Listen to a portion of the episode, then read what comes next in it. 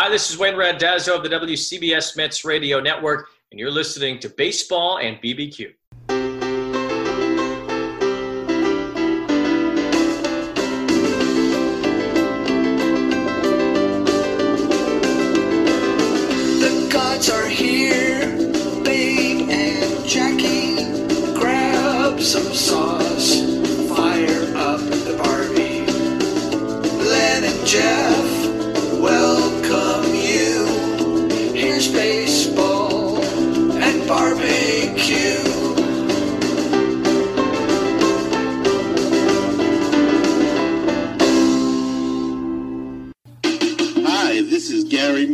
The Mets Musings Podcast, and you're listening to Jeff and Len on Baseball and Barbecue, one of my favorite podcasts, and I know it's one of yours too. The only problem is, after I get done listening to it, I'm hungry. All right, guys, take it away. Welcome to episode number 96 of Baseball and Barbecue. I'm here with my incredible but uh, about to be proven wrong co host, Jeff Cohen. Okay. And I'm here I'm with my co host who's about to be proven wrong, Len Averman. Hello there. And let's get right into it. All right. We, we've got a lot going on. Let's just tell you this this episode, we have part two with Chef George Georgiadis. If uh, if you thought part one was good, I think we saved the best for last. Jeff, I listened to part two, and I was like, "There's a lot going on there. He's Uh-huh. got some great stories. He's got a story about how he was stolen from and all this. All right, and then We have We Andrew have- Maraniss, yes, who wrote a great book, story of, of Glenn Burke, yeah, it is actually called "Singled Out." singled out. True story of Glenn Burke. I think you know what. I don't even want to say anything about it. I think you just have to listen to it. It's it's an emotional story. Yes. I think you guys, when you hear it, you're going to understand what we're talking about, and you're going to understand uh, why it it just it it brings out a lot of emotions. But Jeff, Let's get to it. let's get right to it. Yes, I want to start this off. You and I having what what I thought was actually not going to be an argument. I was very surprised, um, but the other night, I think it was it was either uh, last night or a couple of nights ago. It doesn't matter because some people listen to this podcast later, whenever. But the Ke'Bryan Hayes. yes, he thank hit a home run from from the Pittsburgh Pirates. from the Pittsburgh. yes. He hit a home run, a ball that went over the fence, Yes, and it he did. was called out. Yes, they review. Now, the funny thing is, they went to instant replay to review the home run to see if it was a foul ball or a home run, and it was shown to be a home run in the instant replay. And yet, he was called out. Yes. And the reason he was called out is he didn't touch first base. Now, hold on. correct. Hold on. We are honored. Okay, let's go back and and oh. say we are honored to welcome with us tonight Gary Mack. And wait, you know what? We didn't do that justice. Gary Mack. Gary Mack is going to be the impartial judge for this argument. Yeah. Gary, can you please? Here come the judge. Here come the judge. well, I ain't Aaron, but nice All right. to be with you guys. Thank you, Gary. We we're we- we're so glad that you are joining us. I'll be even more glad when you agree with me. You take my side. but here's how it goes. So they do the instant replay. They call him out. Why did they call him out? Because he didn't touch first base when he was running the bases. Right. Okay. And I say that's stupid. Was called a home run. It went over the fence, and it should be a home run. And Jeff, give me give me your argument. He he missed the base. He's got to touch all the bases. That's the name of the game. The word baseball base is in the name of the, the sport, baseball. So, and it, by the way, this is not the first time it's happened. A home run was taken back. I've never seen it before in my 50 plus years on this planet, but twice in one year, a, a home run that went over the fence is not called a home run because uh, one of Brian Brian Hayes missing a base, and in the other game it was the Dodgers who I think it was Justin Turner passed Cody Bellinger on the base path or or whatever. But that was uh, ruled not a home run, even though it went over the fence. But Okay. All right. Hold on. Hold on. I would not have an issue with it being called not a home run. However, okay, because it's the rule, he has to touch all the bases. It also was a rule that an intentional walk, you needed to throw all the pitches. I, I they agree with changed that. that. Right? They changed that though. They made it now. If you call an intentional walk, it's automatic. They don't go through the pitches. That's right. It saves Okay. so much time. It saves so much time All in, right, in the that- game. That's I, that- I understand that. That's we can argue that another time. But why is it that that rule's okay to be changed? And yet this rule the guy didn't touch first base. Come on. It's a home run. The ball went over the wall. Yeah, That's then you know what? run. Then then let him go over the wall and just turn around, and go back to the uh, dugout. Why touch any bases? What's the point You of know touching what? bases? if if baseball wants to speed up the game, that's what they'll end up doing. No more home run trots. They'll just say ball goes over the wall, go to back to the dugout, you got a home run. The point is that I think it's a stupid rule and the guy hits a home run over the wall. It went over the wall. It was a home run. So on a technicality, we're going to say, "Oh, it wasn't a home run." Well, the runners have to touch the bases, whether it's a home run or a single. You got to touch the base. He didn't touch the so they need to change that. They need to change that. Let's change Okay, everything. Yeah. change- Why don't we just They make this? A, change other rules, why don't we just make this a video game?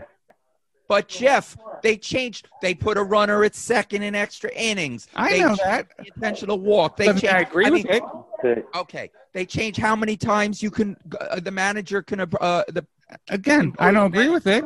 now. All right, you gave your argument, which was terrible. It was like tissue paper. I could punch tons of holes in it. Okay, Gary, Gary Mack, what say you? Here come the judge.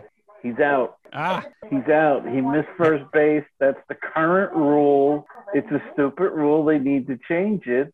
But it happened a couple of nights after that in a double A game. This is even worse. Guy hit the second home run. He's leading double A in home runs. Bobby Witt Jr. I forget what team he plays for. He's in a double A team. Hit the second home run way the heck out of the ballpark comes around. He does this fancy, stupid trademark, as they say, skip across home plate. He missed home plate. they called him out. Next next pitch, they they called him out. They stepped on home plate. He was out, and so was uh, the pirate guy. He was out as well because the rule is touch them all. Got to touch the bases. If you don't touch them, you're out. Should they change it? Yeah, they can change it. But as it stands right now, I got to go with Jeff's argument. He didn't touch all the bases. He's out. But you do agree it's a stupid rule. Well, but then without it, you have no more home run trots. Where's the oh, joy? It, you know, then essentially it's a home run derby. Guy hits a home run, he sits back down. Where's the fun of that? that's right. Where's where's the fun of a bottom of the ninth home run, the seventh game of the World Series going out, and the guy then he doesn't run around the bases anymore. I'm not So- saying he shouldn't run around the bases. I'm just saying you can't because he didn't touch first base. Come that's the on, that's rule. The rule ridiculous. is you have to touch all the bases. Yes, well, you, you, know have what? To. I mean, it's the same thing. Look at what happened with Robin Ventura losing the Grand Slam. Yeah, there you go. That's a He good example. didn't touch all the bases. That's a Yes. great example.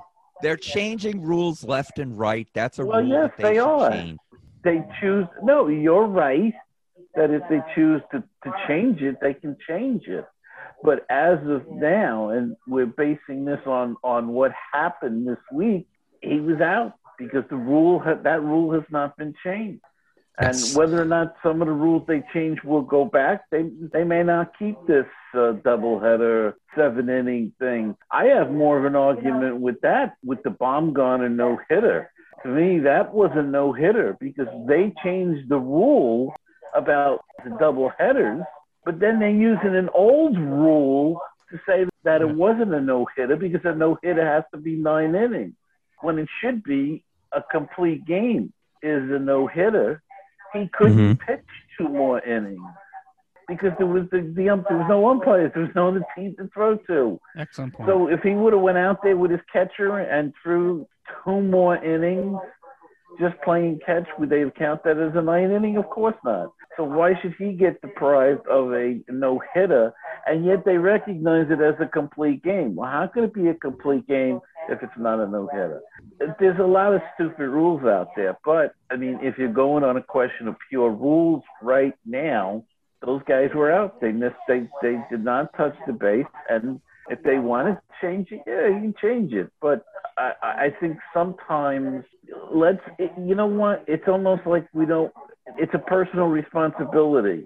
So how much personal responsibility do you want to take out of the game? I mean, if a guy hits it out and he sits down, there's no there's no personal responsibility to touch all of the bases. And Harry, are you watching TV? I'm Do I hear yeah, TV? The TV's Yeah, and, and Michelle's on the phone.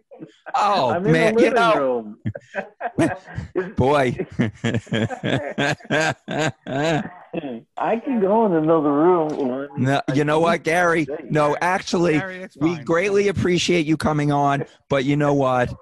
You're out. Oh, you didn't touch the of me. first base. I didn't agree with him. Free. He's getting rid of me. Gary, We appreciate it, Gary. Just tell us, give us a quick. How can people find you for more on your baseball analysis? Your which is excellent. Everyone, he really Well, he knows. thank you. You can find me at MetsMusings.com. That's my weekly podcast, Mon- uh, Mets Musings. And I also do another uh, podcast called Baseball Talk Radio Show, my good friend Rich Baxter.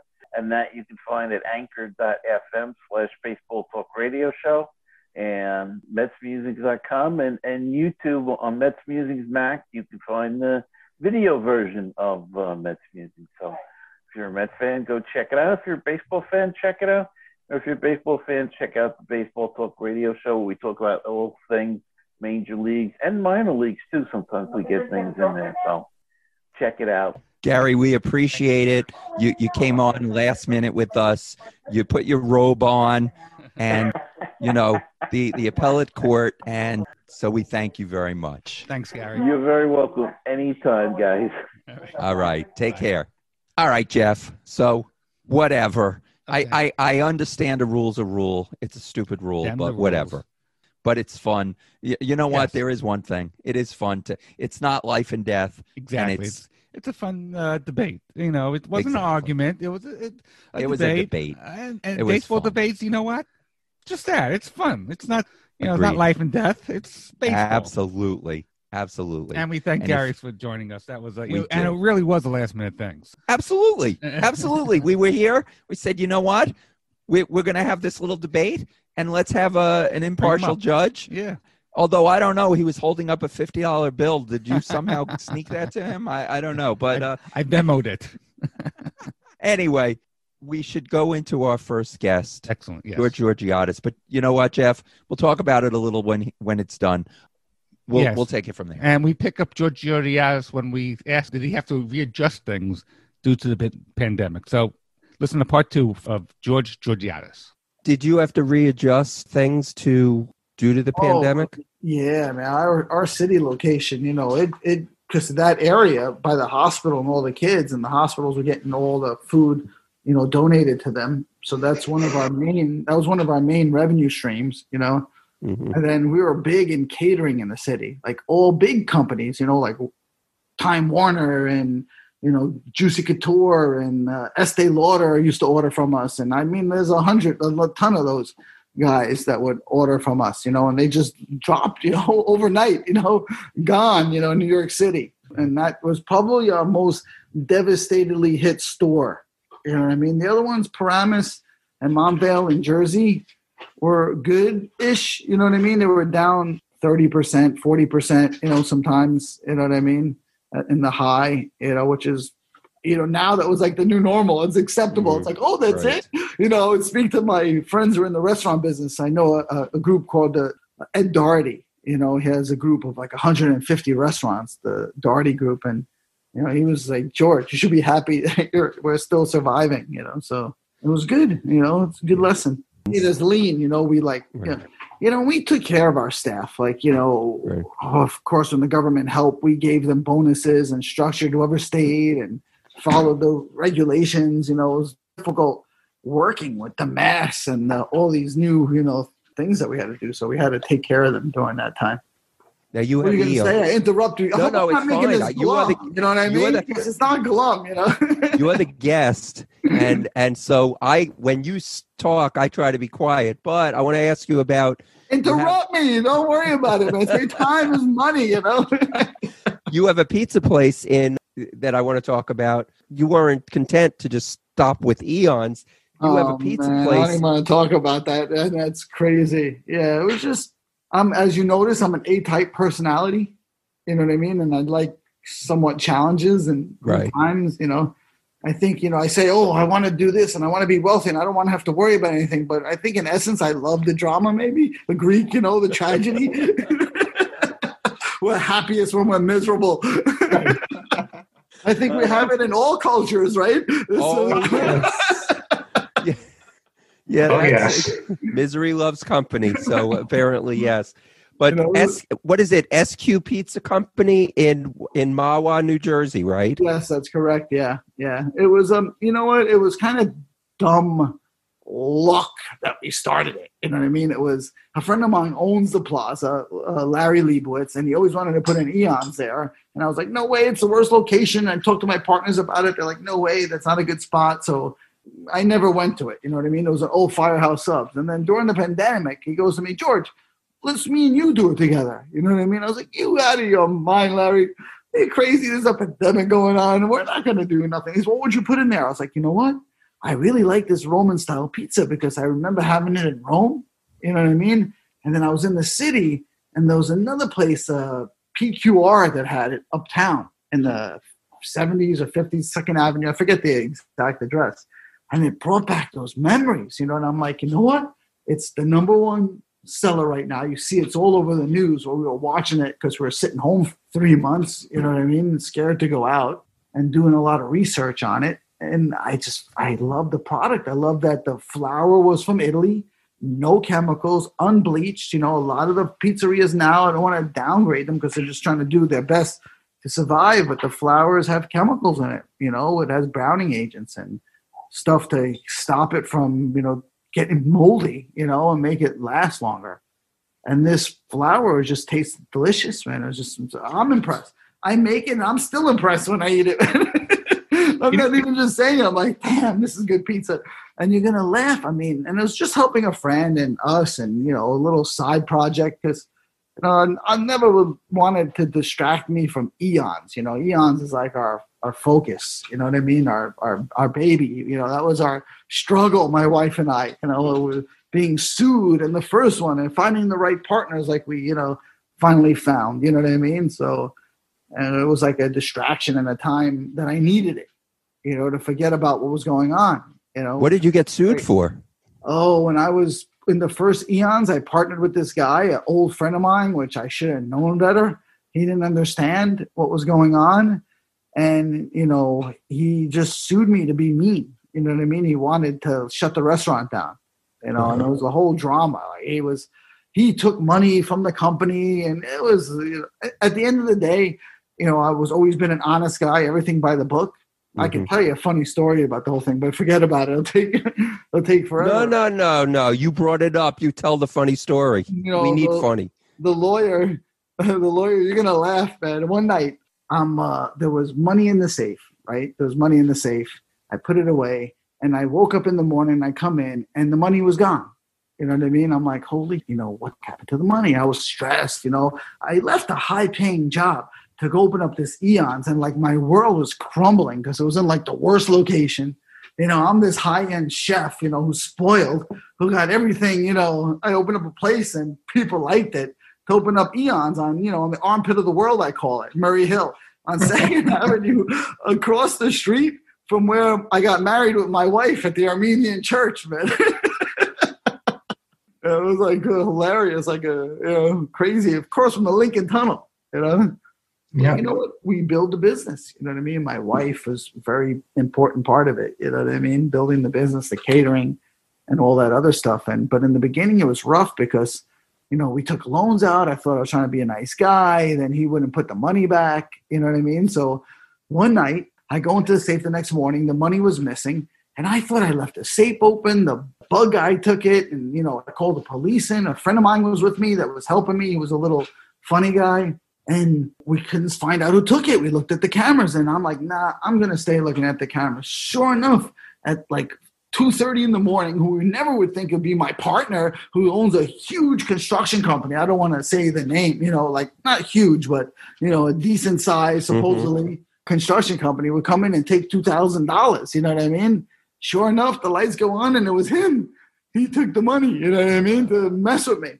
And my partner typed on the computer screen in case he went to the chef again. Not my partner, my friend typed on the uh, "fuck you" and his name and put it in the safe. But he left it on the computer screen, and his wife used to like you know sign on to look at QuickBooks and stuff. And the first thing she saw was "f you" and his name. That is a funny story. the guy was so pissed, and they're showing it when we were suing us. You know, he was trying to sue us to shut down, but we were. Everybody knew we were right. When I was in the the, the courtroom or the, the mediation, they all knew who I was. It was like I'm, I'm Mr. Integrity. I try to be. You know what I mean? That's how you grow up in our generation. You know, your word is your word. Mhm. Everything's an open book. The lawyers were laughing. They're like, "Oh, he just hates you, George. I, we know you're right. Uh-huh. he just wants you to pay money in lawyers." But I'm like, "Oh my god, I wasn't used to that." Then you get a you know seventy thousand dollar lawyer bill at the end of the day. Yeah. You know what I mean, what what the hell is that about? Means we all should have become lawyers. Yes. that and the funny part before we started fighting i sat down and told him what i thought the right thing was to do and that's what ended up happening we should have been lawyers you're right what the hell am i thinking man You know, uh, you know what I'm very impressed with, George, is you, you said you were f- trained as a French chef. So you you've been you did that. You open up Greek restaurants, and now you're go branching into a, Italian with, with with the pizzas. I mean, that's very impressive. The whole range of of culinary I got it. arts that you have. i gotta throw props out there you know that 24 and me thing that dna Yeah. i did my dna and i swear to god my nose everything i love i hang out with jewish people my whole life I swear to God, I thought I was Jewish, man. I was like praying that I was Jewish somewhere, you know. My people, I'm back to the homeland, you know. All my friends are, you know, pretty much Jewish. And I'm 30% Italian, man. I was heartbroken, you know what I mean?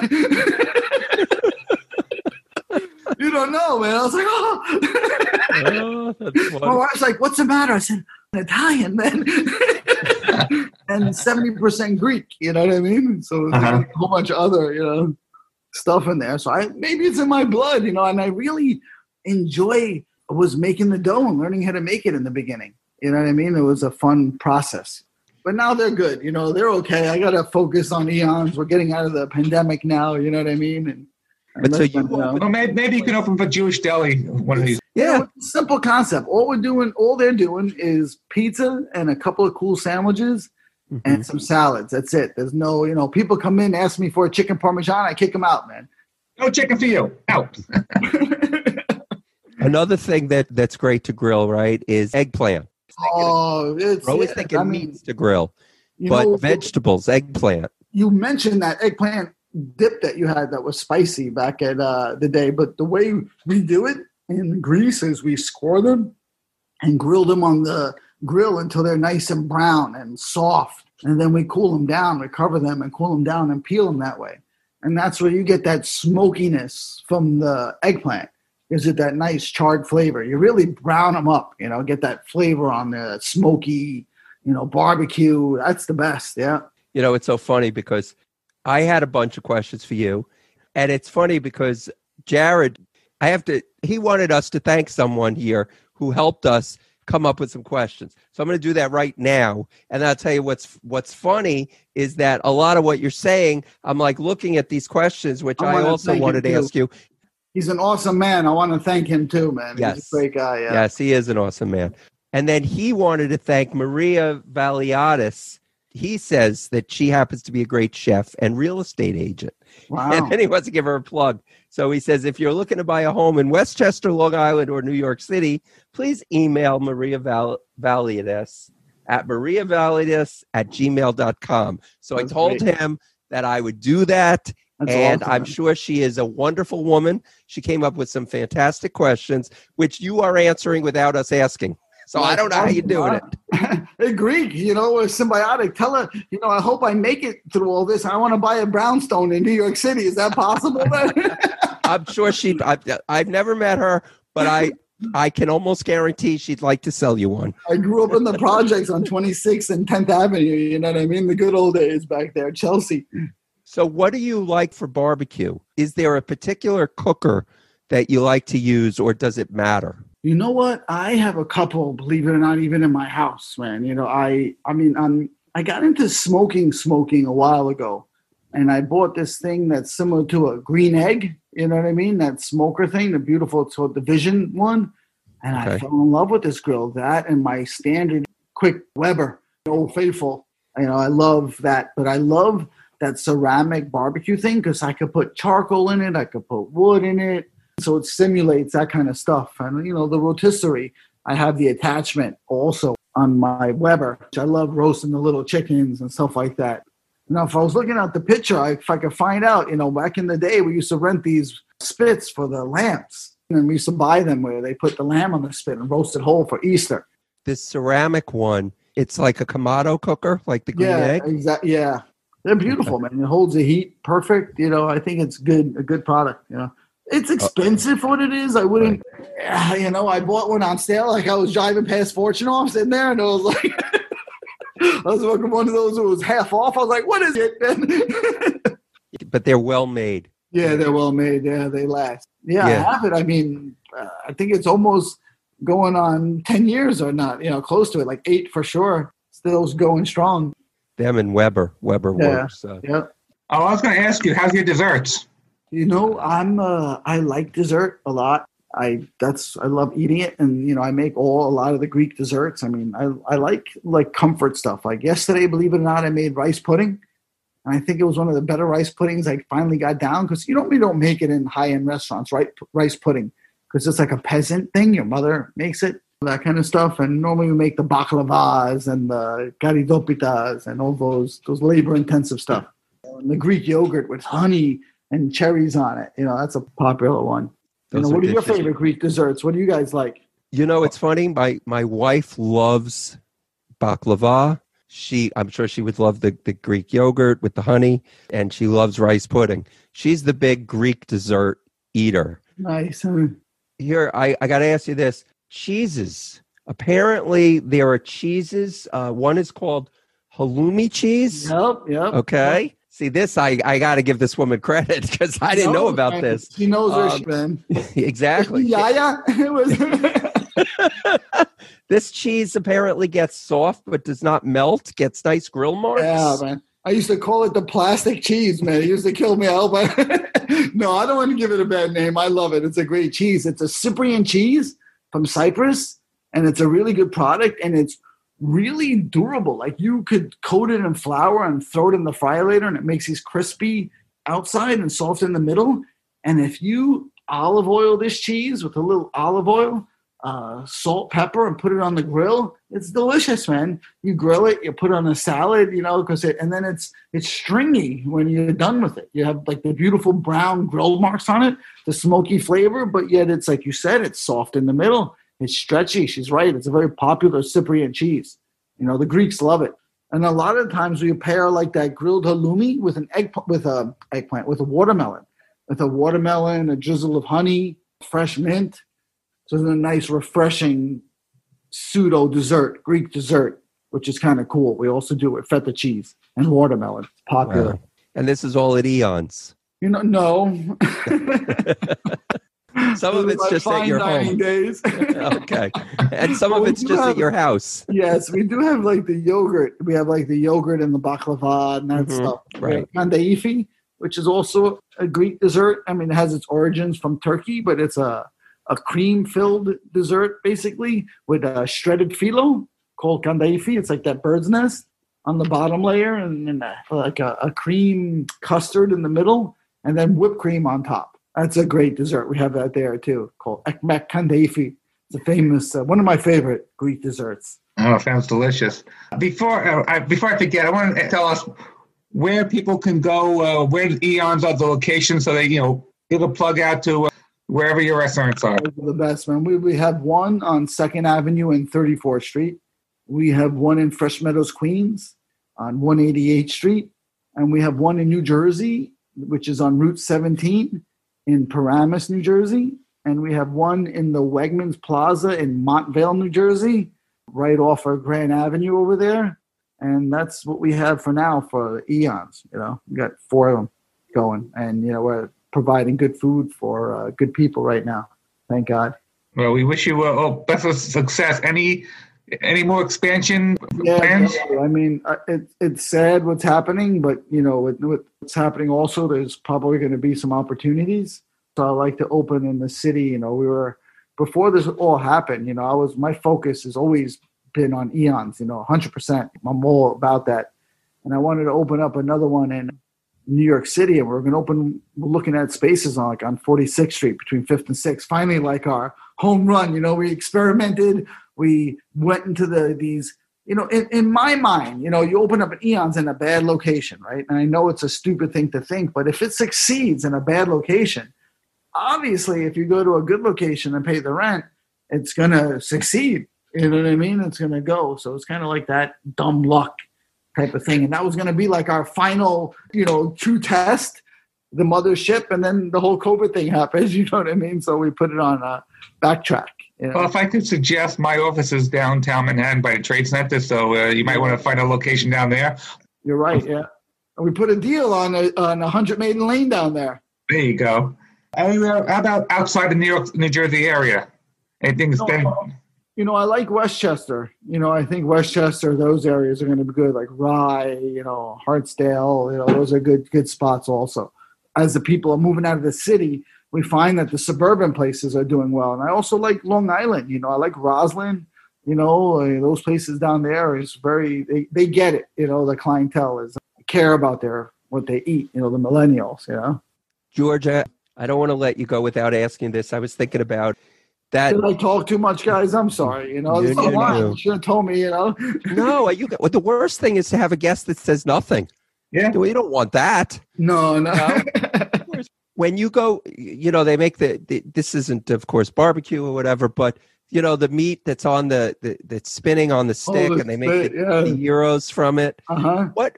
You say that like a Greek, you know, man. You gotta say Yeah, gyro right. like everybody else. Does.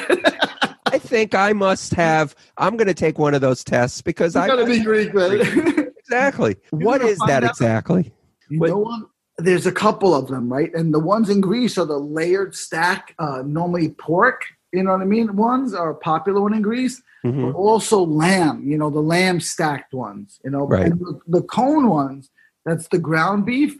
Is normally a mix between lamb and beef, and they press it all together. They they make little sections of it and stack it up high, high, high, so it weights down. And uh, you know, I love this stuff, man. I I do like. It's like you know, if it's made well, it's a good, great street food. You know. Yeah, I saw a recipe where you could actually make it for the barbecue, and you can make it Oh. on your rotisserie. You're, you need- you got a job, man. You're good, man. Yeah, I mean, definitely like go online and make a mix of it and put some cool Greek spices and herbs in it and kind of make like a meatloaf, that kind of a thing. Press it, you know, bake it in the oven, cool it down, and cut the slices on it and put it on the barbecue grill, man. A little lemon and olive oil. You're getting me hungry now. I didn't eat yet, man. I'm, They didn't eat. So, uh, one last thing for me, I want to know. Tell, tell me a little bit about the TV Food Network. I saw that video. My God, that was a there? nightmare. You know what? I didn't even want to do that because it's like I was going through that the stress with my partner at the time, opening up the place. I told you the lawyers, and it was just Mhm. bad timing. and I didn't think it was real. I was like, oh, come on, it's got to be somewhat staged. You know what I mean? It can't be, you know. So I was so unprepared, man. And it's like five o'clock in the morning. I was just with the lawyers the day before. It's real, man. You know what I mean? It's like uh, you pressure. You got like 15 minutes to make something, and you know what I mean. I got nervous a little bit for, for the first time I think in my life. And, Really? you know, but it was I made it to the second round, and I could have made it further, but I was getting cocky. I should have kept it simple. You know what I mean? I my roots. You know, now that I look, I, I wouldn't mind doing it again. Actually, I said I would never do it again, but you know, I would like to throw it out there again. You know what I mean? In a different mind frame. You know, it was fun though. TV Food Network. What amazes me about these these reality cooking shows is that and, and I don't know how much of it is real and staged is that you they give you one meat or one thing that you have to use and then they have a stocked pantry. And you just have to figure out a dish. When you are faced with something like that even if you're at home and you're trying to figure out what to make Mhm. How does your mind work like that it's just to to put those things together the Yeah. ingredients together like Yeah, that you know what's funny? My mantra is always kiss. Keep it stupid simple, right? Keep it stupid simple. And I wasn't thinking that there. I don't know what the hell happened to me with and you have all these cameras on you. It's not a joke. A friend of mine's like, "Oh, you have like 10 guys with, you know, holding you, staring you in the face." You, you know, I think it was more me at the time with all was going on, not being prepared with like 500 cameras like right right on top of you, you know what I mean? And then you're like, okay, I got to impress these judges. So you try to be a little bit fancier. right And I was like, no, yeah, like I would, like at home, I would never, you know, I would just take it, grill it, put it on lemon olive oil on it, you know, and throw it out there. And that's what we, you want anyway, these guys. So I keep it stupid simple. That's the best thing. I was watching an episode the other night of uh, Iron Chef. I guess an old episode. I don't even know if it, they are new episodes anymore. Old episode of Iron Chef. And these guys are making the most incredible foods. And I'm thinking to myself, because they're bringing them up to the judges. And you see, they're, they make, you know, you can't even, the, these things that they're creating. And the judges are sitting there and they're saying, well, it's a little, you know, this and that. It's like, wait a second. you gotta be kidding me yeah. who are you? This guy just created this Mhm. incredible dish, and you're saying, well, I don't know, it's a little this, you know, like, 29 in 29 minutes. yeah. I mean, are you kidding me? As a chef, you plan out your, you know, you have days and you plan it and you taste it and you test it and you, we're trained to do that. You know that, yeah, you know, yeah, these shows, man, they uh, they're they kill me, but they're Well, fun. well, George, I want people to know where they can uh, reach you. There's you have a couple of websites. Chef George Georgiadis, that's G E O R G I A D E S dot com. We can find your story there. Also, eons dot eonsgreek.com. Yep, yep those are, that's the ones. Yep, All right. I appreciate it, guys. You guys are We- good people, man. Thank you so We, much. we I appreciate fun. it very much. Can I ask you one more thing, Jeff? I'm not done. I have one more question. You have a restaurant, Uh huh. food critic comes in. Have you ever had a situation where you knew that the guy was a food critic, or you you, you knew that the food critic was coming? You know, I've never known. I've never known. Like when we were at Alvin, we got. I think we got like two and a half stars at the New York Times, something like that. But yeah, I didn't. I didn't know. Yeah, I never. You were so busy back then. Like at Alvin, at one point, we were doing like I don't know, 500 people a night, 450 people a night. You don't give a shit. The food critics there, man. Right. You know, it was an open kitchen. I remember one night at Avda, I was so busy that that that restaurant, and we had an open kitchen with a table there, and I'm cursing to get the food out, and the manager's like, George, shh. There's customers behind them. Like, do they want their salmon? That's the kind of tension you are back then, you know. yeah, I guess heat of the you're like, I guess, I mean, would you stop everything? I'm not that kind of guy. I'm sure there are some chefs like these high end, you know, like, you know, when I, you know what, thinking back, you're talking like me as a chef, but going working at these places like Le Côte Basque and La Bernardin and Park Avenue Cafe. Yeah, these guys, they have pictures of them, you know, signs, you know, they're crazy, man. They look out for them. I remember and like the walkways and the, you know, the common rooms that we had, the changing room. You had pictures of like Gael Greene and Bryan Miller and all the all the people. that would give you bonuses if you recognized, you know, who's Mhm. coming in. because it can Well, make or break. You know, Right. I, I know there's a steak place in, in Manhattan, and and just prior to the pandemic, just messed up how these people hold that much power, man. You know what I mean? Right. They're not even chefs. I always said that. It should be these food critics should have like a panel of like four people, you know, a chef, uh, a person who doesn't know about food, a person who's a foodie, a writer who knows about food, and then freaking make a, a story, you know what I mean, about it, what was going on, you know? But I guess there isn't no forgiveness. You're right. Like I would say, oh, they're probably busy. That's why, but they shouldn't be overcooked, you know, and it shouldn't be. They're paying, I guess. You know, right? It was a steak place, Peter Luger's. it, right? ripped And. I think it was man. they Peter ripped. They were like, "What Yeah. happened to this place?" And it used to be so was good, and yeah. yeah, and that was. I'm sure that took away a lot of their business. Oh yeah. I mean, an ego back then. I mean, they've been around for hundred years. You don't want to get a bad review like that ever. So it definitely take a hit. Yeah. Yeah. But that's what it is with restaurant business, man. You're only as good as your last meal, right? You can't live, you know. That's the problem in the restaurant business. You know, it's tough. Well, I'm going to give you five stars for this, five chef hats. Thank However, you know, you get top awesome. we are very You're the best. appreciative that you came on. We're honored to have a chef of your caliber coming on our oh, show. You really you classed us up basically. Jeff, yeah, we yeah, yeah. you know, Absolutely. we we're we're now almost You know, respectable. great- Yaya would be proud. Yaya. Yeah, would be yeah, yeah, I would be proud. Next time, please, Oh, yeah. yes, bring everyone. Bring them all. I'll bring and bring the Windex, bring it all. You're right. And we thank you very much for joining us on guys. Baseball and BBQ. You Thank it. you. And if you're in the New York area, check out Eons. I think they're in New York and New Jersey. Did I say that right, Len? Eons? Eons, you say very well. It's George Georgiadis that you uh, yes. you you always ask me to say. I don't know Exactly. why, but you do. Uh, but yes, yeah, Eons. I've had Eons. Right. Okay, Mhm. and it is really good. A lot of locations, but the food's excellent. It it's really good, and and I just, you know, you wish someone like that who's just fun loving. I mean, he really he loves what he does.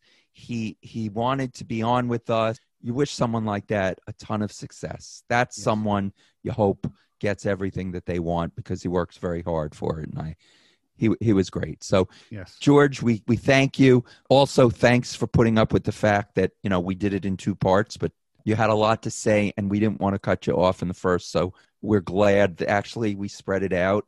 And now, Jeff, Yep. you have a baseball rant.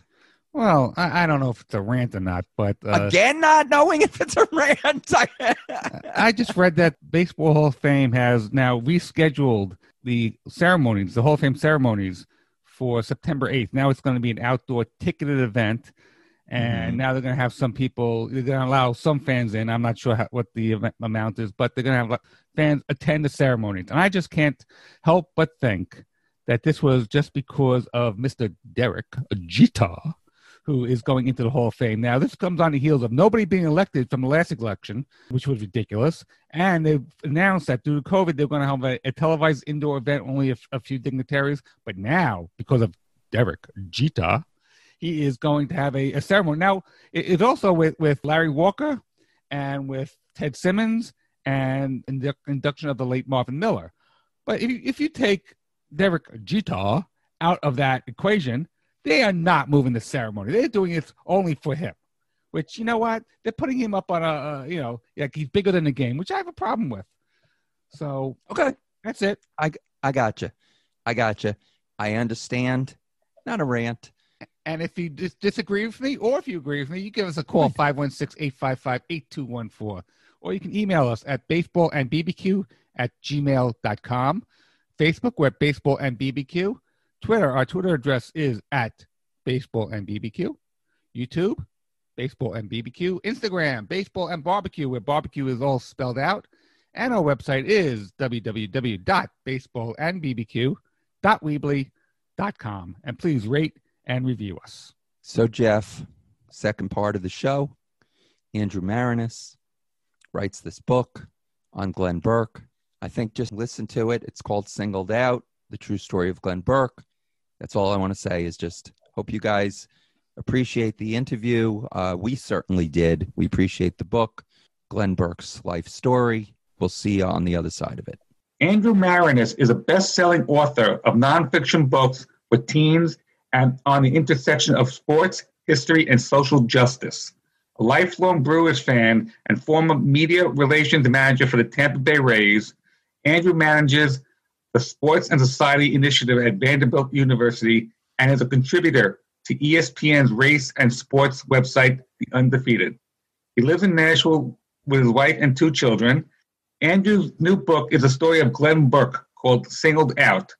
Burke was the first openly gay ball player in Major League Baseball and the inventor of the high five.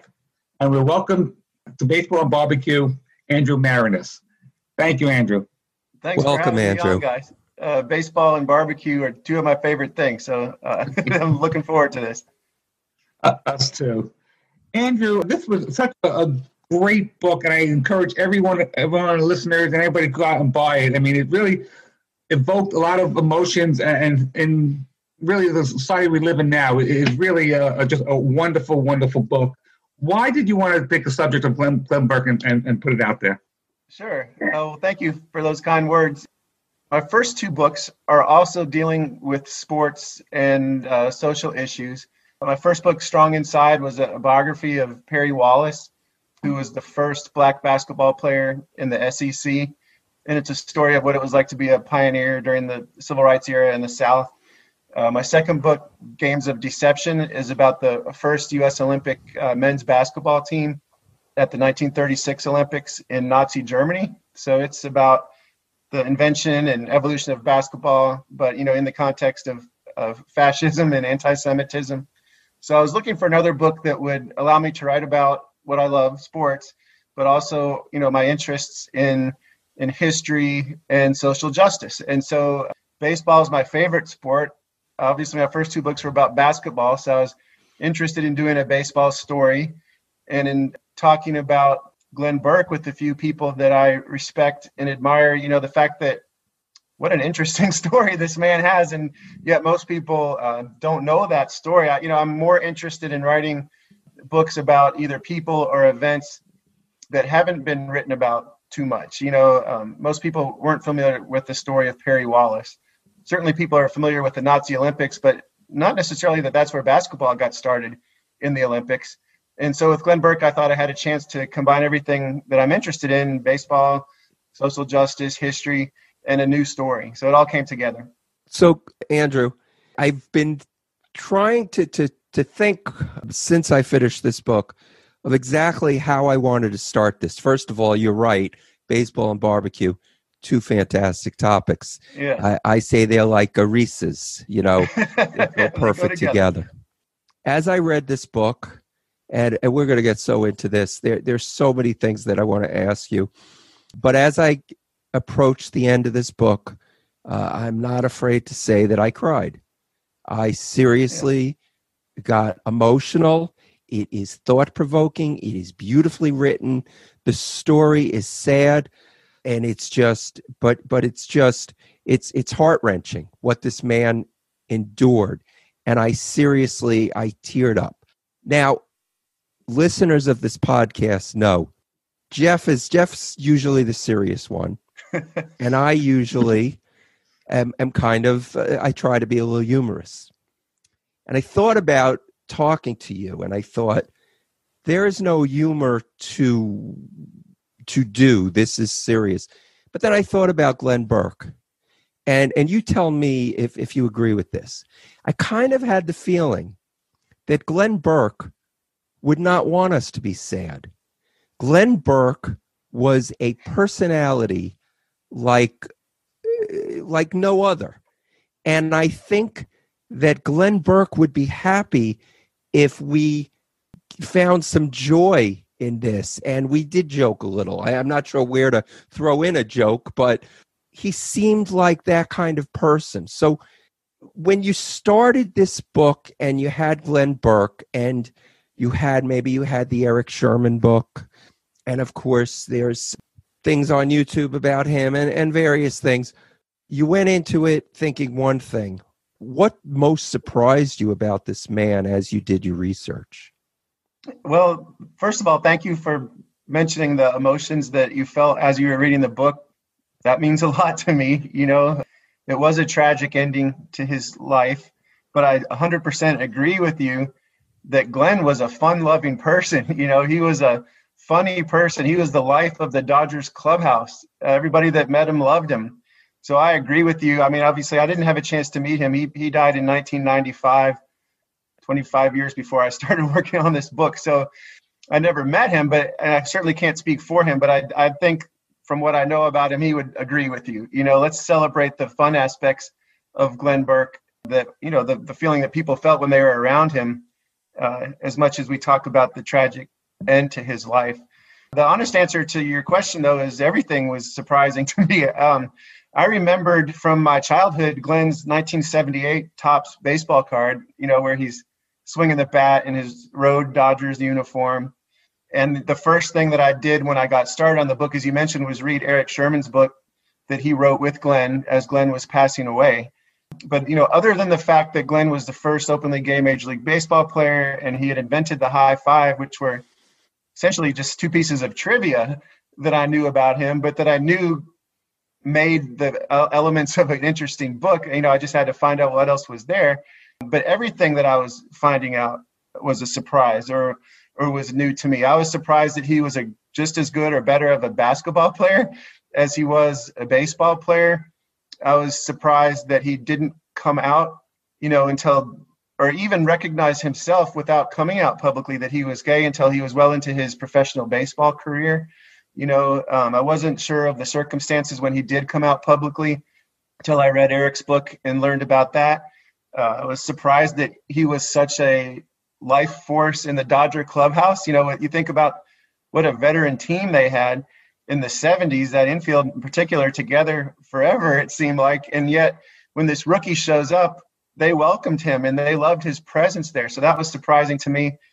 And then, you know, the other aspects of his life that he played softball in San Francisco after he was run out of Major League Baseball. Can you imagine starting major league center fielder showing up on your softball team, you know.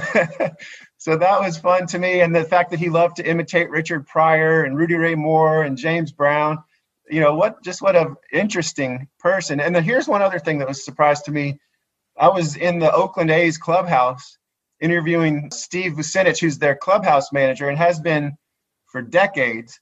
And he was a friend of Glenn's when they were both 12 years old and was the clubhouse manager when Glenn was playing for the A's in the 70s. He's still there now. And he mentioned, well, you know about Glenn being the first major league player to wear Nikes, right? And, you know, I hadn't heard that before. And the shoe rep, Bill Frechette, you know, is still around. So I was able to interview him for the book. And so that was a fun surprise as well. Plenty of surprises for me. Absolutely. Uh, that that surprise when you mentioned the Nike, I was going to ask you about this later, but you think you brought it up. That Bill Frechette was a a vendor at Dodger Stadium, and then he, I think in the book you described, he was signed, saw Glenn Burke at a signing, and he signed something, and he invited over to the shoe store, and all of a sudden, I mean, Glenn Burke was really instrumental, maybe in the, you know, the popularity of Nikes in baseball. Absolutely. I mean, at that point, when they met in the '70s, Nike wasn't even making baseball cleats yet. But as a basketball player, Glenn knew about Nike and as you mentioned, Frechette was just a young guy as a Dodger fan to get paid to go to Dodger games as a frozen malt vendor. That was kind of his side hustle, but he was one of the first employees of Nike, period. And they had a small chain of shoe stores in California at the time called the Athletic Department. He ran the store in Santa Monica. Wasn't sure if Nike was going to really make it or not and he met Glenn at a signing on a Sunday afternoon, like you said, at Dodger Stadium, invited him by the store. Glenn came over and was intrigued by some soccer cleats that they had for artificial surface soccer shoes. And he bought them and then, uh, or didn't buy them, he was given them, and then uh, invited Frechette to visit the Dodger clubhouse, introduced him to some of the other players. And so in the 1977 NLCS at Veterans Stadium in Philadelphia, Glenn and some of the other Dodgers dyed these soccer shoes blue, Dodger blue, and they wore them at the vet. And that was the first time any MLB players wore Nikes in a game. And here, 2020, 2021, Nike's the official uniform supplier of Major League Baseball. And it all goes back to Glenn Burke and this malt vendor at Dodger Stadium. And that malt vendor is it was high up in, in Nike, right? Like a vice president or something? Yeah, he ended up being one of the top executives at Nike from running that store. He was in charge of their entire baseball division until retiring recently. But yeah, he's one of, I think, the first 10 or 15 employees of, of Nike, period. So he's a well known name in that company. Thanks to Glenn Burke. Wow. Yeah. Andrew, he had relationships with Davey Lopes, Dusty Baker, two seem to be uh, two significant relationships in his life. Before you talk about those relationships, were you able to talk to the two of them as you were researching this book? Yes, I was able to speak with both of them. Uh, Davey Lopes, I talked to just over the telephone. Dusty Baker, I was able to meet in person. Uh, we were trying to schedule it for a long time. I live in Nashville. He's out in California. But at the time that I was researching and writing the book, he was not yet the Astros manager. He was retired, I think, but you know, scouting for the Giants sort of part time. And he was in Asheville, North Carolina to scout a game and told me that. And so I immediately drove over to Asheville, which is maybe four and a half hours, five hours from Nashville. And he said he would have maybe an hour before this game that he had to go scout. But I ended up making him late for the game. But Dusty, such a nice person, and he seemed to be enjoying the conversation. We ended up talking for close to three hours about Glenn and his friendship with Glenn, the first high five, you know, which they did together.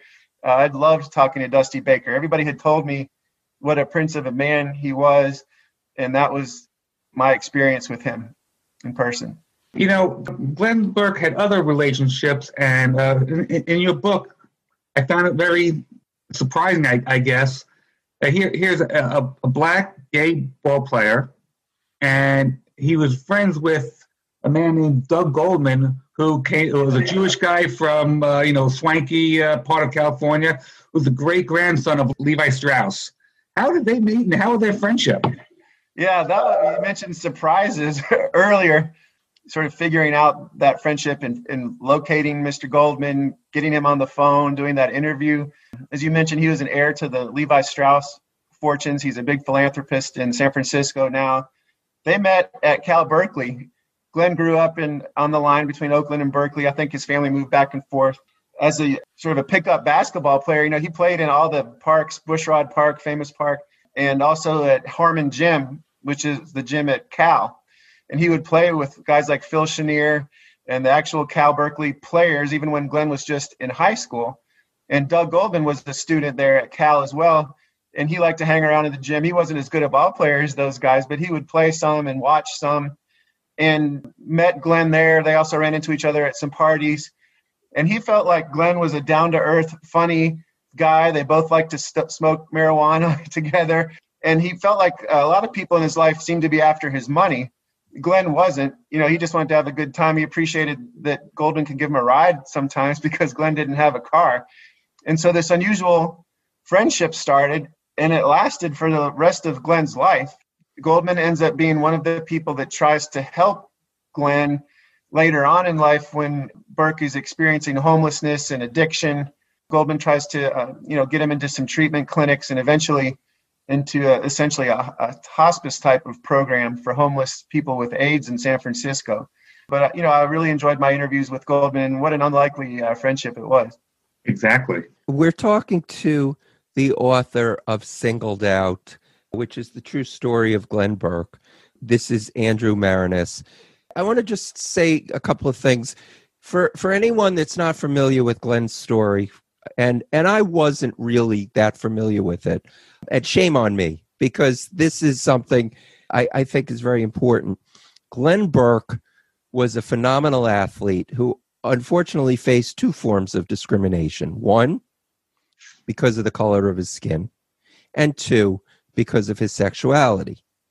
And and it, it and as you're reading this story, white gay men would be prejudiced because he was black. So you would think that these people that were discriminated against would have uh, some compassion, and even they, because so because of the color of his skin, did not have compassion. So he had it double tough. But Glenn Burke was living what many men of that time, many men and women, had to hide and not say th- their true self. And he definitely in the book, you brought out the, the fact that he got into some fights, and, and it seemed to be that this uh, keeping this secret was tormenting him. And that definitely definitely caused him to have a lot of tension in his life and probably affected his career. You later on, of course, it affected his career, but I mean, as a player, even in the beginning, it affected his career. Can you uh, talk Yeah. a little bit about that? Yeah, I agree with you. And you know, it was important to me to present Glenn as the complete person, you know, and oftentimes these stories about pioneers or trailblazers, you almost expect the person to have to be perfect, you know. And, he that's an wasn't. He was not. Right, and that's an unrealistic expectation Right. of anyone.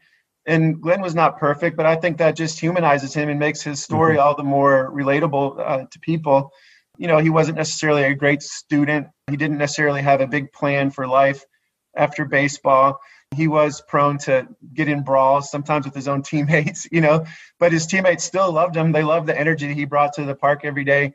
But I do think it's important what you mentioned that this two pronged discrimination he was facing, especially having to hide who he really was, look over his shoulder at all times, not even be able to take advantage of some of the support networks that were there for the other black players. You know, Dusty Baker talked a lot about kind of the the fraternity of black players in Major League Baseball at that time, and how even players from opposing teams would get together for lunch, you know, or would talk, especially as they're coming up through the minors, hang out together in these small southern or midwestern towns where, you know, they knew that they might be facing some heavy racism and stick together. Glenn wasn't even able to really stick together with his black teammates as much as the other guys did because he didn't want to go to the same clubs that they did. You know, he wasn't interested in finding a woman on a road trip. He was interested in finding where the gay bars were in whatever town. And so slowly he begins to um, separate himself, even though he is such a social person, such a lively person. The guys wanted to be around him.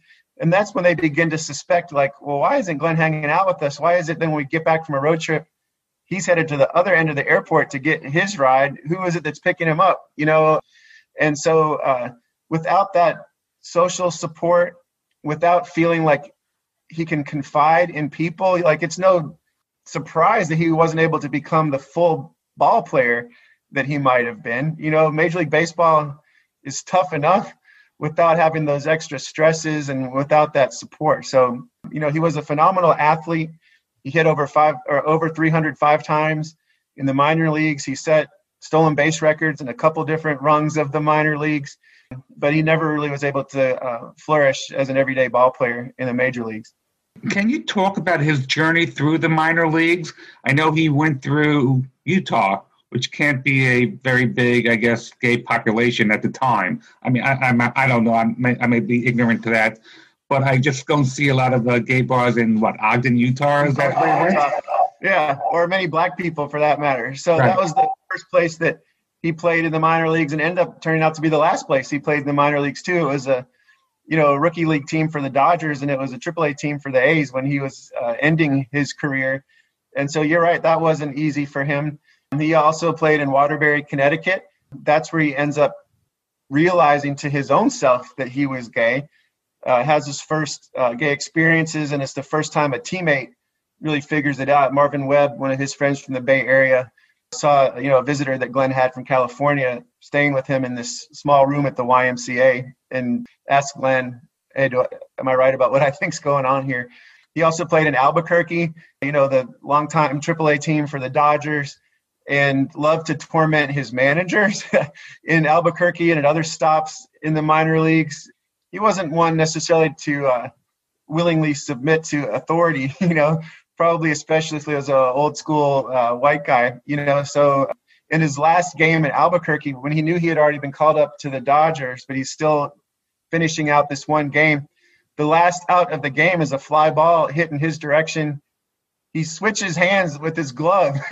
He's a right-handed player. He switches the glove from his left hand to his right hand, catches the fly ball, runs back in the dugout, and tells the manager, you know, now you'll have something to remember me by when I'm up in Los Angeles. There's a story in the book about Tommy Lasorda. It seems like you can't have a book about that period of time mentioning the Dodgers of any Right. sort without mentioning Tommy Lasorda. But it talked a lot about Tommy Lasorda's son. And that's a whole nother story in itself. How much of it did you? I, I don't want to ruin the book. I mean, there's so many interesting stories in this book, but it, it's basically Tommy Lasorda had a son that I guess everybody knew was gay. I don't know that Tommy Lasorda ever admitted it. And then his son died from AIDS, but that was the other thing. He Mhm. never admitted that. He claimed it was pneumonia or whatever. But Right. apparently, Glenn Burke and Tommy's son had a special relationship. We don't know, at least in the book, and I, I would assume that your research wasn't conclusive on it, or maybe it was in the book, that they had a friendship. We don't know the extent of it. They were close Right. in age, considering that I think Tommy's son was about 19, Glenn was maybe 22, and they formed a special friendship. Can you tell us a little bit about that? Yeah, that's right. So Tommy Lasorda's son, Tommy Jr., whose nickname was Spunky Lasorda, was gay, did die of AIDS. Tommy Lasorda didn't ever publicly acknowledge either of those things. As you mentioned, even Glenn, you know, he was asked by uh, Erik Sherman as Glenn was passing away if if he had had more than just a friendship with Tommy Jr. and he said that was really none of anyone's business. You know, so some friends and teammates said, "Oh, absolutely." Others said, "No way." You know, so I just don't know. Ultimately, it's it's basically irrelevant. They were good friends, at least, to the point that they even discussed pulling a prank on Tommy Senior together, where they were both going to show up at his house as if they were on a, a date. Spunky was going to be dressed like a woman with, in pigtails. And Glenn Burke said that first Tommy Lasorda would have died of a heart attack, and then he would have shot both of them in the head. You know, if he had seen this. So the story, you know, it's a complicated relationship. I think between Tommy Senior and his son. A lot of families at that time, if a son was gay, would completely disown or shun that son. You know, and that's how a lot of guys ended up moving to San Francisco and living in the Castro, where where Glenn did. Lasorda Senior always maintained loving relationship with his son. You could say, well, how loving was it if he wouldn't acknowledge who he really was? But uh, they still would have dinner together every Sunday night when the Dodgers were in town. He would bring his son to spring training. He came on road trips. So it wasn't like he was trying to distance himself from him. But you know, I think that that friendship between Glenn and Spunky was not something that Lasorda approved of, and ultimately it led to the Dodgers trading Burke to the Oakland A's. And we, we can talk more about the proposal that the Dodgers made to Glenn first. But mm-hmm. you know, Tommy would, you know, the one thing I put in the book I hope people pick up on is that you know Steve Garvey was sort of the all-American boy on that team and the ladies' man, and and Lasorda was quoted as saying that if Garvey ever came over to meet his daughter, he'd lock the doors and not let him leave. You know, which is quite a contrast to him not even wanting Burke to be friends with his son. Yes, and let's talk about that proposal because uh, I was just looking through the book and there's this, this picture he has of Glenn Burke and Al Campanis who made that proposal to Glenn Burke. You want to talk a little about that? That- That's another thing that I was really surprised about in the book. Yeah, so after the 77 season, where Glenn has had a pretty good rookie season, you know, Rick Monday was hurt quite a bit that year, and Glenn would fill in for him in the outfield. Glenn started two games in the NLCS against the Phillies. He started game one of the 77 World Series at Yankee Stadium. So he's feeling pretty good about his position with the Dodgers, you know, as a minimum as a fourth outfielder. And Campanis comes up to the Bay Area to see him in the offseason, and Glenn thinks it's to talk about his role on the team for the next year.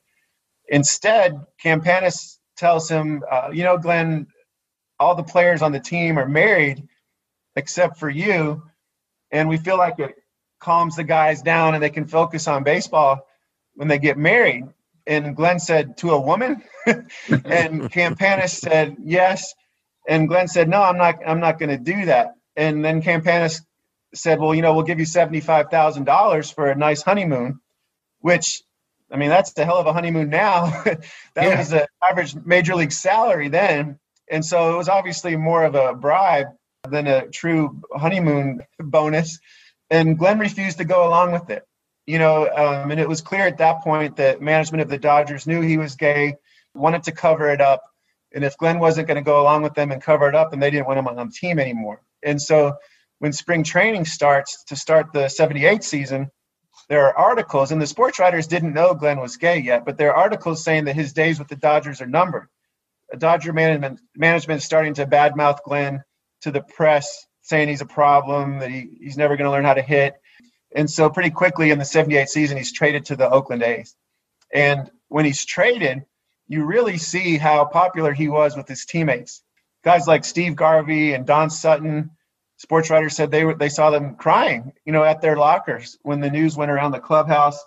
Davey Lopes confronts Al Campanis in the clubhouse, and Lopes knew that Glenn was gay, and he wanted Campanis to admit it. Now he, he wouldn't. You know, they said they were just trading for a veteran outfielder and, and Billy North who could help the team more. They felt in the short term, but Dusty Baker approached the Dodgers trainer. You know, trainers know everything. So Baker said, "Why'd they trade Glenn?"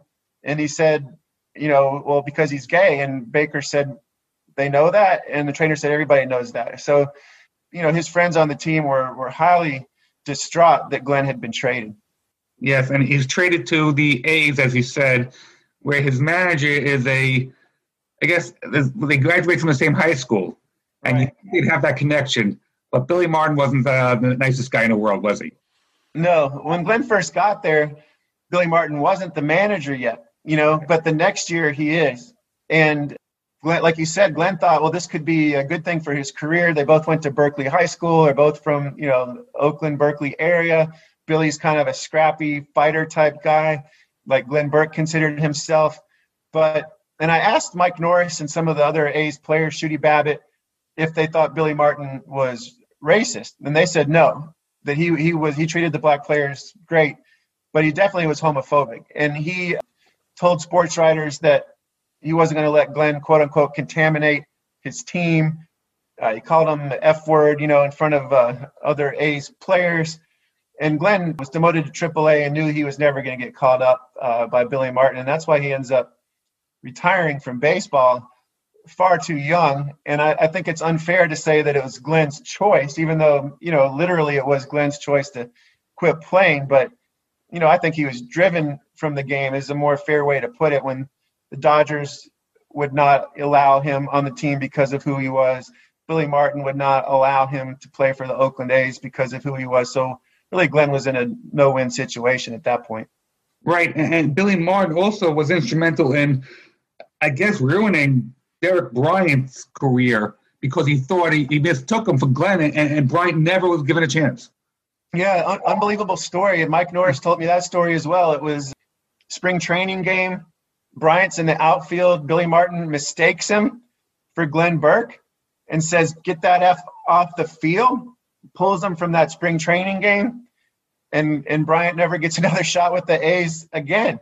So I mean, you feel see how someone could be so blinded by their their hatred of one person that it ends up costing another player a chance at a major league career. I found that so so sad. I mean, not just for Glenn Burke, but, but also Derek Bryant. I mean, you know, Absolutely. you know, I'm sure that there were.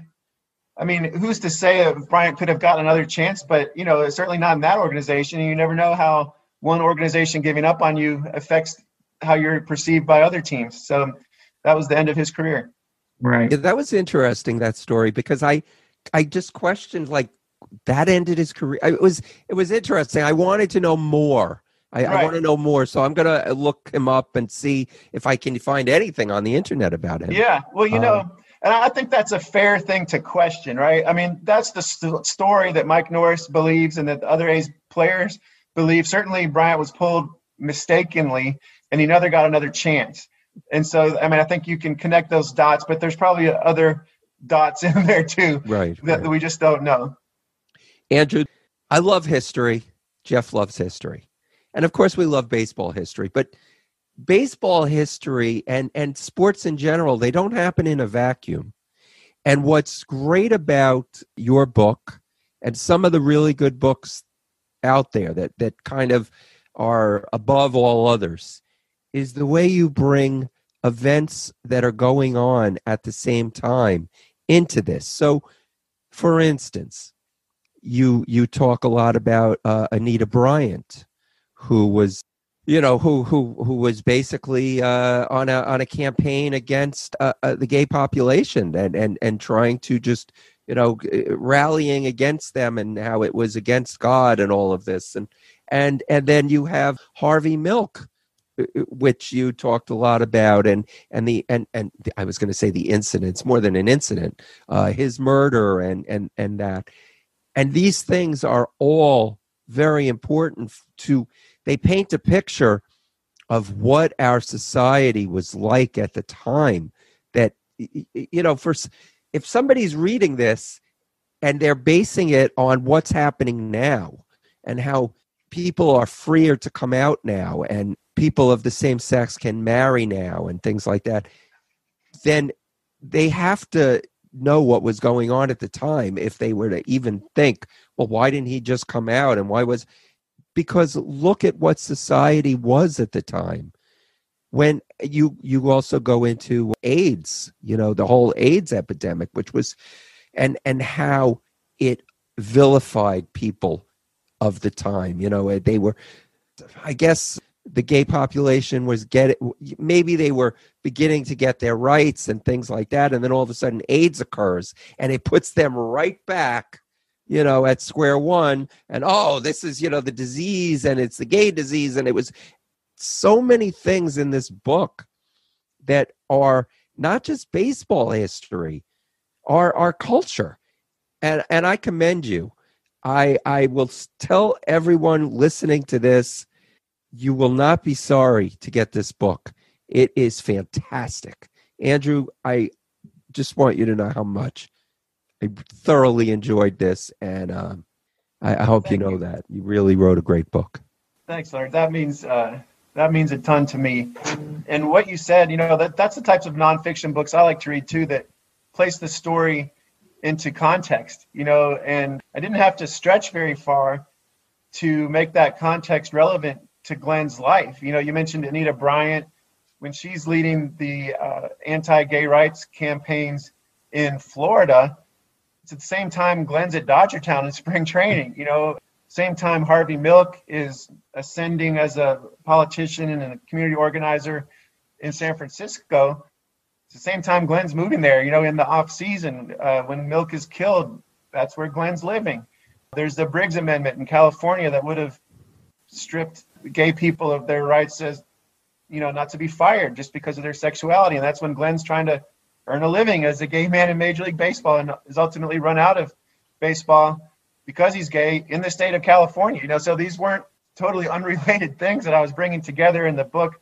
I think it really does help you understand all the pressures and the obstacles that Glenn was up against. In some ways, he was coming along at just the right time as he's becoming, you know, a man in the 1970s. This is the sort of the beginning of the gay rights movement that he's living through.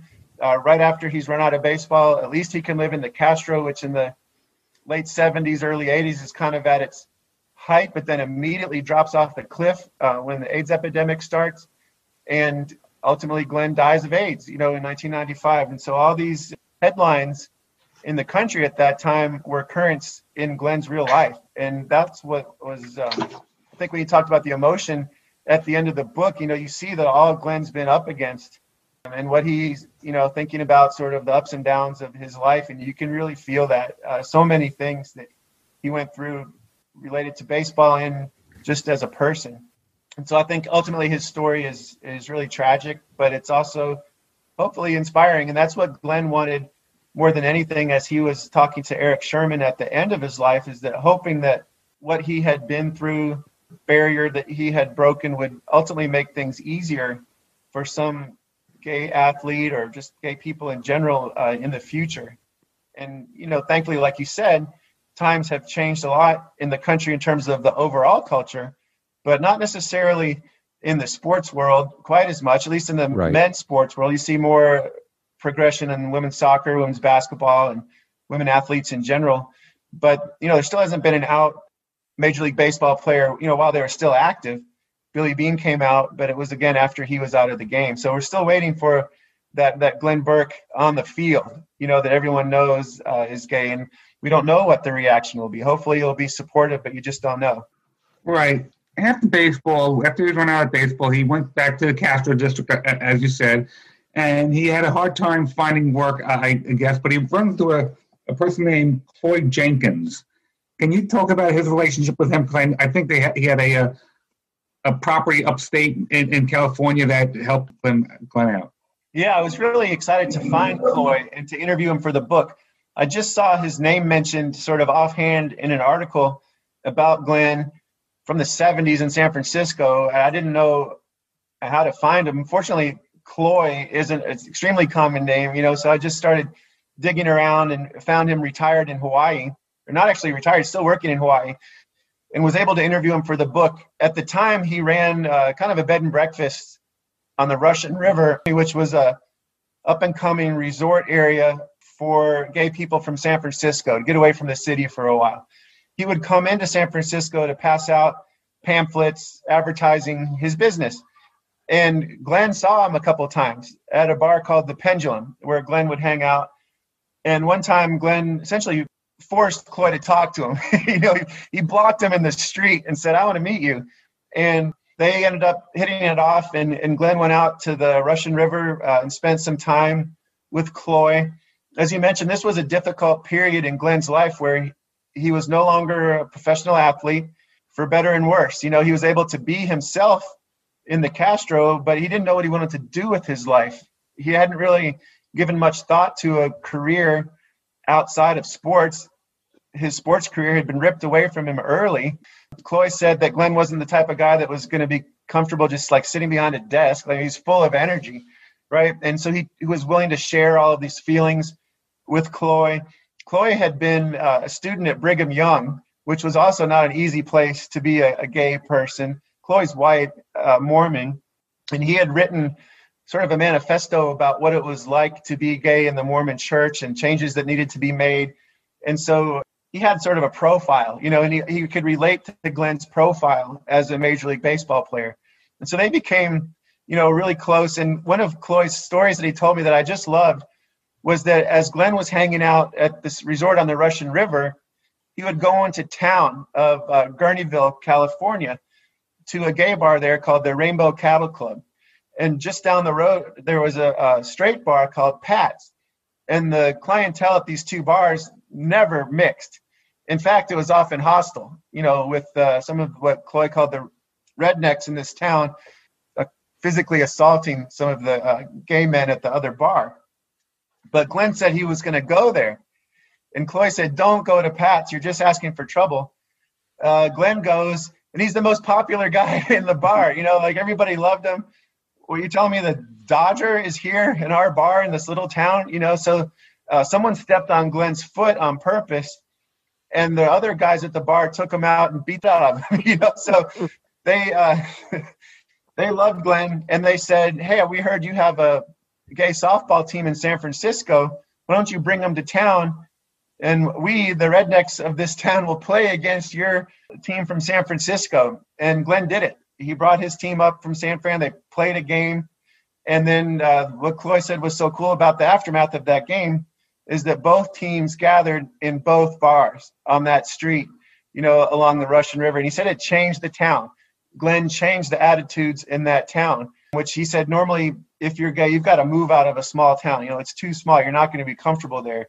But Glenn made it possible for people in that town to come out, you know, and to live there and to be happy there. And so just unbelievable impact that one person, one charismatic person had on this little town. Yes, definitely. Uh, on on a, a brighter note, I would say talk about he was invent he invented the high five as we alluded to earlier. Let's talk a little about that. How did that happen? I mean, that it's done every single day now, but he, he's the first one, I guess, recorded one to do it. Well, hold Right. on, hold on, Andrew. Wait, Yes. I I always Jeff always tells me he invented the high five. so this is news to me. So there we go, Glenn. That's my joke. All right. All right. All right. I think a lot of people probably claim to have invented the high five. The story goes that in the 1977 season, the Dodgers, you know, heading into the last month, already had three guys that had hit 30 home runs uh, Reggie Smith, Ron Cey, and Steve Garvey. If they had one more player hit 30, they would become the first major league team with four guys with 30 home runs in the same season. Dusty Baker was stuck on 29 for weeks in September. And so going into the final homestand of the season against the A's, I'm sorry, against the Astros, Dusty needed one more home run to set this record. The Dodgers had even posed a picture of those four guys in front of the scoreboard with the big 30 on it in anticipation that Dusty would hit it. So he's feeling a lot of pressure. Tommy Lasorda is always in his ear. You know, you're going to do it. You're going to do it. The first three games of that series, Dusty doesn't hit a home run. So it goes into the final Sunday of the season, and on the mound for the Astros is J.R. Richard, who's not the easiest guy to hit a home run against, and he had owned the Dodgers, and you know, and, and Dusty in particular. Baker said that his first at bat, he could see some guys sitting above the Dodger dugout and hear them, and they were clearly betting on whether Baker was going to hit this home run or not. And he didn't do it his first at bat. He didn't do it his second at bat. You could see these guys exchanging like wads of cash that they were betting on him. And so his third at bat of the game, Manny Mota, who never hits a home run, had homered off of uh, J.R. Richard in that inning. It was his only home run over a 10 year span of his career. And then Dusty hits it. He hits his 30th home run.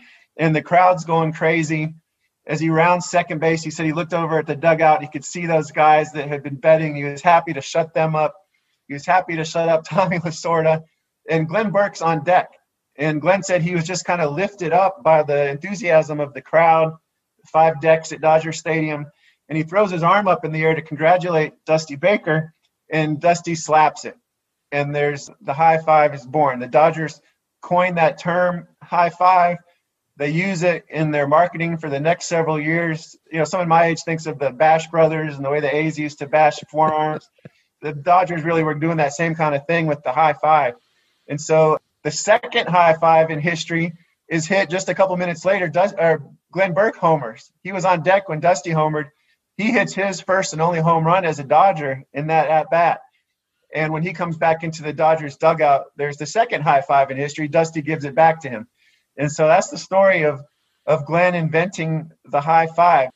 I talked to Marvin Webb, who was one of his minor league teammates, a friend from the Bay Area, and he said that in the, even in the minor leagues, Glenn was always coming up with fun stuff to do. You know, uh, they called it a hand jive back then. It wasn't necessarily a high five, but they were always sort of making up gestures in the dugout. And Dusty himself says, you know, some people want to say that Dusty invented it because he's the one that slapped Glenn's hand of course, it takes two people to high five, but Dusty Baker said that anything that's cool originates in the Bay Area. So you have to give Glenn the credit for inventing it. Yes, yes, absolutely. A great story and a great picture in the book, which which everybody should get. I mean, seriously. Yeah, there's a picture of them high fiving, and that yeah. picture has circulated.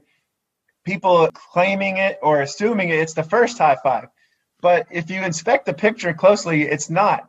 It's the third high five. So I mentioned those first two.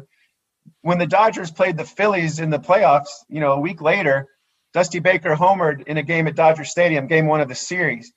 Glenn wasn't playing, he wasn't on deck.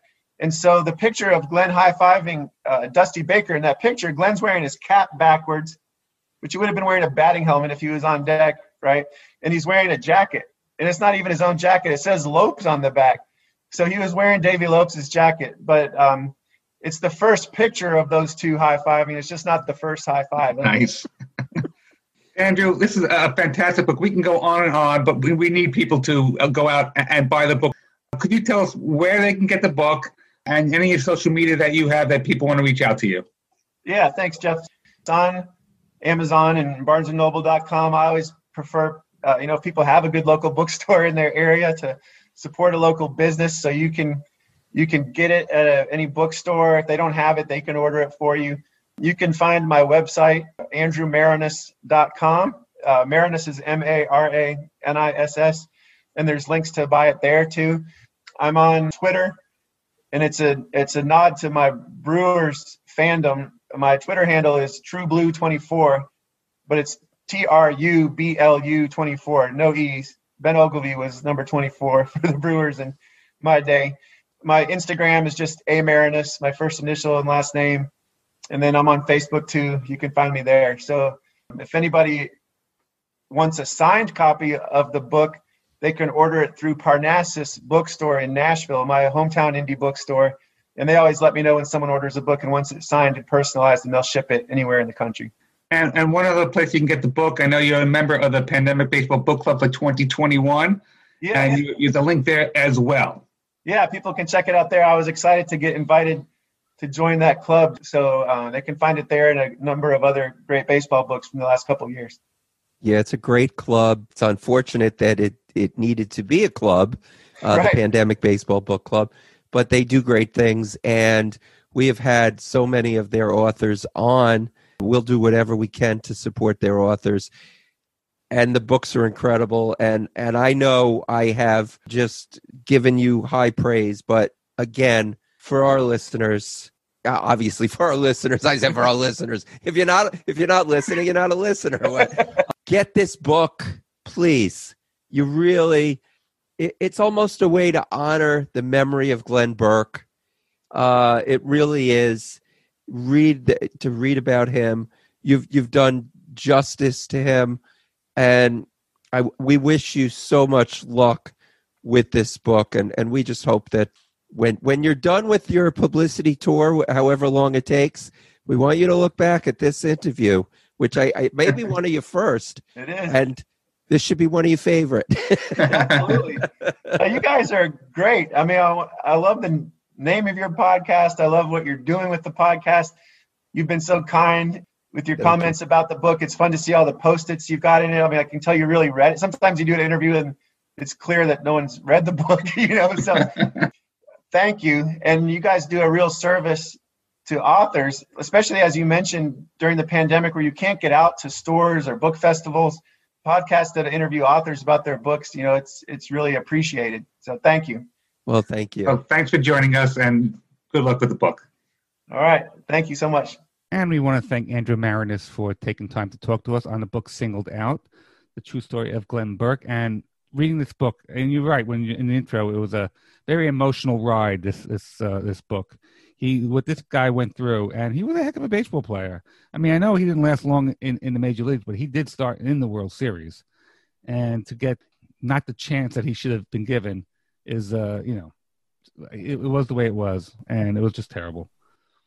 Yeah, I, I mean, Jeff, I don't want to, I don't want to just speak uh, uh, constantly. Oh, it was sad, it was sad, and you know, and deal whatever, depressed, and I, it's not. As as we said in the interview, he wasn't that that person. He was always the, you know, the cut up in the club clubhouse, and he was the person you wanted to be around, and He was the life of the party. But he he could he could never be himself, and Right. and just you know that's that's all i guess I, I think people you know there's a lot there's a lot to this book you know as far as a player you know glenn burke may have been a great athlete he never he never uh, had a great major league career but so what I, I, Right. I think it's he's he's so much more the story is not his career as a player you know Right. his stats Right. because if you're doing it based on that it's not a story it, Right. it's just who he was what he had to go through and, and i guess that's the uh, Exactly. i hope everybody uh, you know enjoyed it but i hope more importantly is that everybody will pick up that book we'd love to get feedback from everyone please jeff just tell them once more how they could contact the show Okay, it's 516 855 8214. Our email is baseball and bbq at gmail.com. Facebook and Twitter, we're baseball and bbq. YouTube, same thing, baseball and bbq. Instagram, baseball and barbecue. Barbecue is all spelled out.